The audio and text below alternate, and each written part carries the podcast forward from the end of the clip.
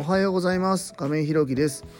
一般社団法人フローという福祉事業を行う会社の代表で現在は障害のある方向けのグループホームブルーの三日面の運営をしております。今日は入居者様のコミュニケーションが増えてきたというテーマでお話ししたいと思います。本題に入る前にお知らせをさせてください。現在グループホームブルーの三日面では入居者様が3名入居予定の方が1名ですので6部屋中空きが2部屋の予定です。また体験入所の予定が3名ございます。4月から予定の短期入所のお問い合わせもいただいております。見学ご希望の方ございましたら引き続き募集しておりますのでえー、ぜひ概要欄のリンクをご覧いただきまして公式 LINE 等でご連絡いただきますようよろしくお願いいたします。またねあの裏に、まあ、グループホームの裏にね住んでらっしゃる方もグループホーム、まあ、福祉関係の方なんですけども昨日うちの方にいらっしゃったですね。えパンフレットちょうだいって来てくれたんですけど何かあのお渡しいただける方あいますか？みたいなありがとうございます。みたいなお話したらうんあのなんかねすごくグループホームが気になってる方がいて一人ちょっと住んでみたいよっていう方がいるんで紹介しといたよっていう方あの本当にね言っていただけてめちゃくちゃ嬉しいんですけども、まあ、そういうねご近所付き合いも、えー、すごくすごく今うまくいってるかなというふうに思いますんでねうんあの本当にいい地域だなと思いますねこの辺ね。あの引き続きね皆さんとこうご挨拶しながら地域とこう溶け込んでいけるようなグループホームにねしていきたいなというふうに思っております。えー、それでは本題です、えー、今日は入居者さんのコミュニケーションが増えてきたというテーマでお話ししたいと思います。まあ、本当にこの題名の通りなんですけどもね、まあ、あの昨日かなお食事をされてる時に入居者様がこう会話してるのがちょっと聞こえてきたんですけどね。今まではねそのあんま会話もねあんまりまあまあそれはねオープンして、えー、20日23日か。ぐらいしか経ってないのでなかなかねそんな急にコミュニケーション取るっていうのは難しいし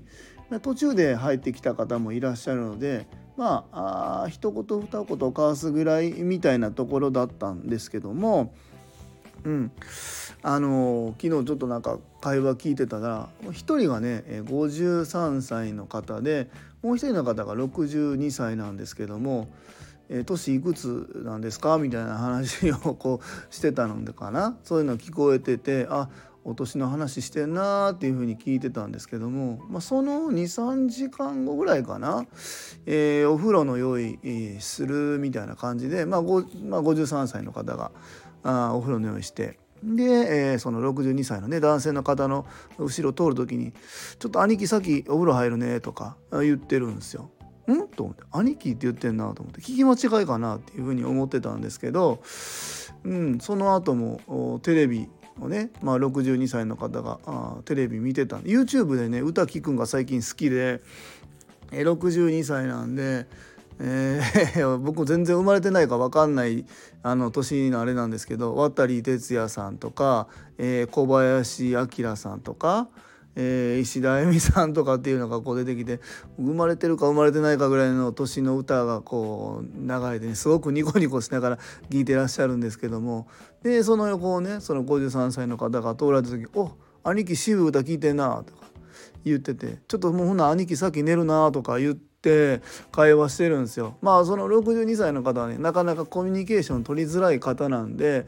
まあ「うん」とか「そうそう」とか歌聞いてんのよとかもうそれぐらいボソッと喋るだけなんですけど積極的にねそのもう一人の方がお声がけくださっててなんかすごくいい雰囲気だなっていうふうにちょっと思ってたんですよね。まあ共同生活なんでね当たり前の光景といえば当たり前の光景なんですけども、まあ、改めてねこのグループホームをスタートさせて僕たちがこう意図をして声かけをしていくっていうのとはまた別にねご自身たちがすごくこうコミュニケーションに対して前向きなんだなっていうふうに感じてでもその53歳の方もね今は日中グループホームに、えいるんですよね。お仕事もされてなくて、えー、と日中もいるんですけどもまああの体調も整ってまああの前の放送でもお話ししたんですけども、えー、ここで3食えっ、とまあ整ったお食事ができて、まあ、うちのサビ館もね今昼間いるので、えー、お話ししたりっていうところでやっぱりねこう行動が前向きになってきて、まあ、4月か5月ぐらいには、まあ、あの就労支援の方に行こうっていうふうに今もう契約の方もちょっと進めていってるんですけどもやっぱり体気持ちが整うと